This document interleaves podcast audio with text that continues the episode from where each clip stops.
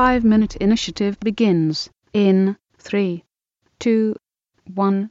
In this episode, we're going to talk about the game Dungeon Roll that was recently successfully finished on Kickstarter and delivered to our homes. Marty and I got it this past week. We've been playing it and we wanted to give a quick review of it. It's been the rage out there on the interwebs and it was developed by Chris Darden, um, put out by Tasty Minstrel Games. It was a quick turnaround on a Kickstarter. It was almost $100,000 in support behind it, but real quick, you can go out, watch a how to play video. But from my standpoint, you roll dice you're going down into a dungeon with your adventurers that are these dice, and there's a dungeon master, and he rolls a dice based on the level shown, and then you try to defeat that based on the various dice that have come up from the adventurer.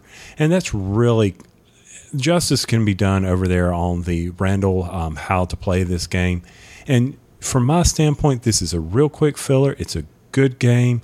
Um, what's really neat about it is it's actually quite complicated because you only have seven adventurers and you're trying to get to level 10 because the way you win is you go you do three dungeon dives and from those three whoever has the most experience is the winner now you're like oh well i should be able to do this or this adventure can beat these goblins or whatever but what happens is after you defeat one of them, those adventurers get put out on the side. You're basically they're left back on that level. So you take your remaining pool of adventurers, and the dungeon guide rolls the number of dice equal to the level that's gone up by one, and then you try to defeat those. If you ever get defeated in the dungeon, turns over, you don't gain experience. You get experience based on the number of levels you've completed.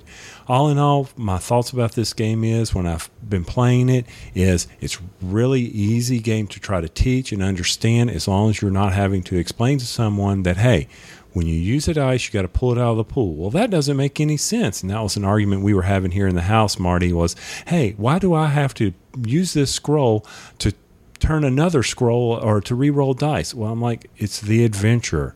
So I was trying to get them to understand. Think of it just like you're using a dice to defeat a monster. It comes out of the pool, and it's really a good push your luck game if you like those kind of games. How about you, Marty? How's it going around your um, house? it's it's been really well accepted with the family. Um, this is a, uh, a, actually a one to four player game. You can play a solo and roll the uh, the dice yourself, but that's it. it. It is at the base of it. it is a push your luck game. But I like this so much more than say other popular uh, games like a Zombie Dice or something like that because the theme is really good. So the idea is, like you said, these monsters come up on the monster dice, but there are certain adventures that can re- that are really effective against other monsters. For example, a warrior is really good at beating goblins. So one warrior can beat as many goblins that are rolled, but a mage can only beat one goblin. So that's where the strategy comes in. You hope that you get a bunch of the same guys so that you can use those to defeat multiple monsters, which will give you more adventurers as you delve into the next level of the dungeon.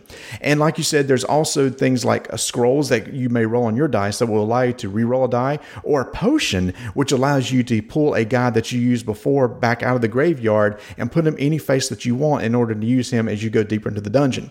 So obviously getting through levels one and two is pretty easy. It's when you get beyond that, it gets tough. In addition, there's the dragon. Now, there's also a dragon on the monster dice, and whenever a dragon is rolled, it immediately goes into the dragon's lair. And if at ever any time at the end of a level, if there are three dragons in the lair, you must fight them. Now, here's what's tough thing about beating the dragons. To beat the dragons, you must have three different types of adventurers to beat the dragon.